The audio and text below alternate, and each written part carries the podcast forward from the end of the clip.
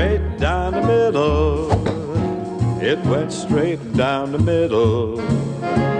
Then it started to hook. That's a great story, and and uh, I'm sure both of you guys agree that back uh, as you got your careers going, any little edge you could find, or at least something that you felt gave you an edge, was important. And so, Paul, as you got into something you call progressive relaxation, and you thought you know, not everybody's doing this. Maybe this gives me a bit of an edge over the guys I'm competing against. I think that everybody looks for something they think they're doing that no one else is. You know, our Ryder Cup team in 2008 was bonded with a secret. You know, we had the pod system and we thought that was something they weren't doing and that helped their mindset. It changed their brain. And, you know, when I did the progressive relaxation, all I could think was I'm playing the course in my head all night long. I can relax my body from head to toe. I've fallen asleep thinking about the course and how I'm going to play every shot. You know, I'm there's nobody doing this. That's what I thought. Might not have been the truth. I think they were probably a lot of them were doing it.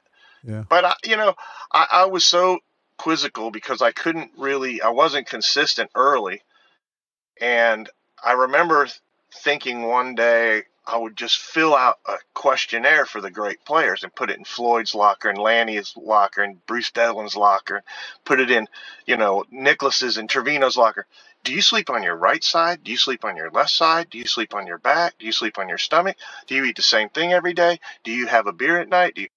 I was out of control. and I think what I ended up doing in my this is in 82 and I, I started in my brain to eliminate what I considered to be variables.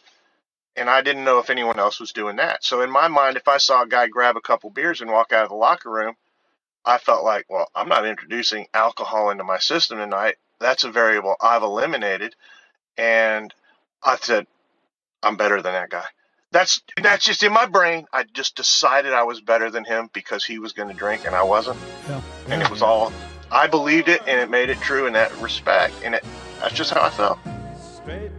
We hope you've enjoyed this short track of For the Good of the Game.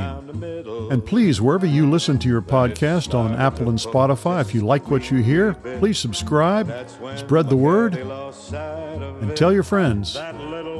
Until we tee it up again, for the good of the game, so long, everybody. But it went straight down the middle, like they say.